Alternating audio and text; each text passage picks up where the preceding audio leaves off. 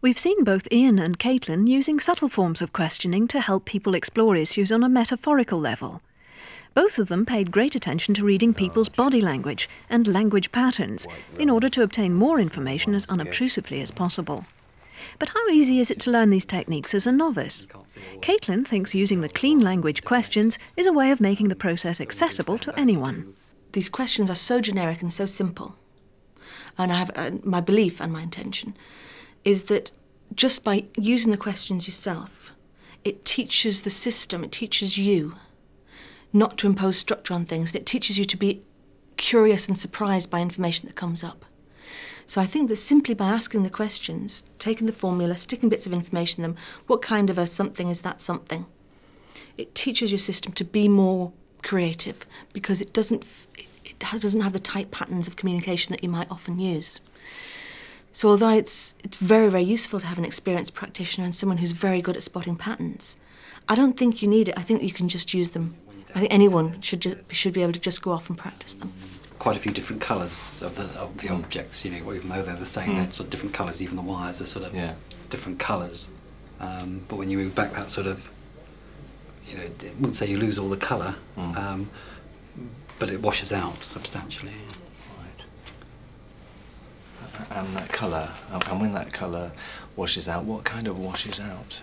Is that washes out? Um, well, it's it's, it's um, uh, it's really like when, when you you know in school when you when you're washing out your brushes in, in oh. clean water yeah. it's that sort of colour of that water one of Caitlin's goals at NIP was to get them all using the clean language questions here Caitlin is helping Chris and Simon to elicit a metaphor from Graham who needs a better way of explaining contact links to customers I don't know how to ask, ask this cleanly, but, but sort of uh, as a dirty question or something. Um, there's there's obviously there's there's there's objects in there.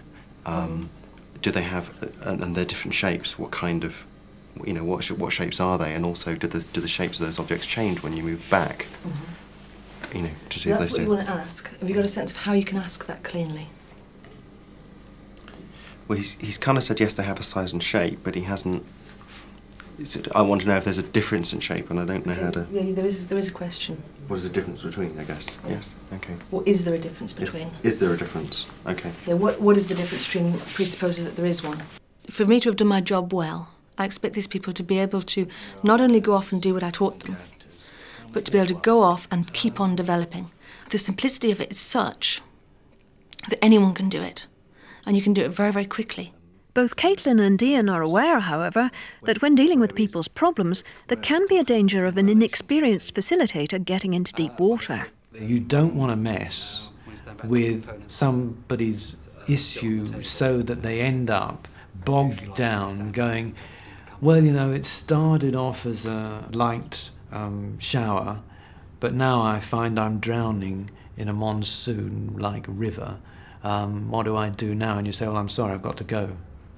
So, really, I think err on the side of caution. And it's tricky because I don't want to suggest, you know, oh, it requires 15 years of apprenticeship before anybody should ever engage with another. That's not true. But you, you do need to be really mindful of how someone is creating their, a, a world imaginatively.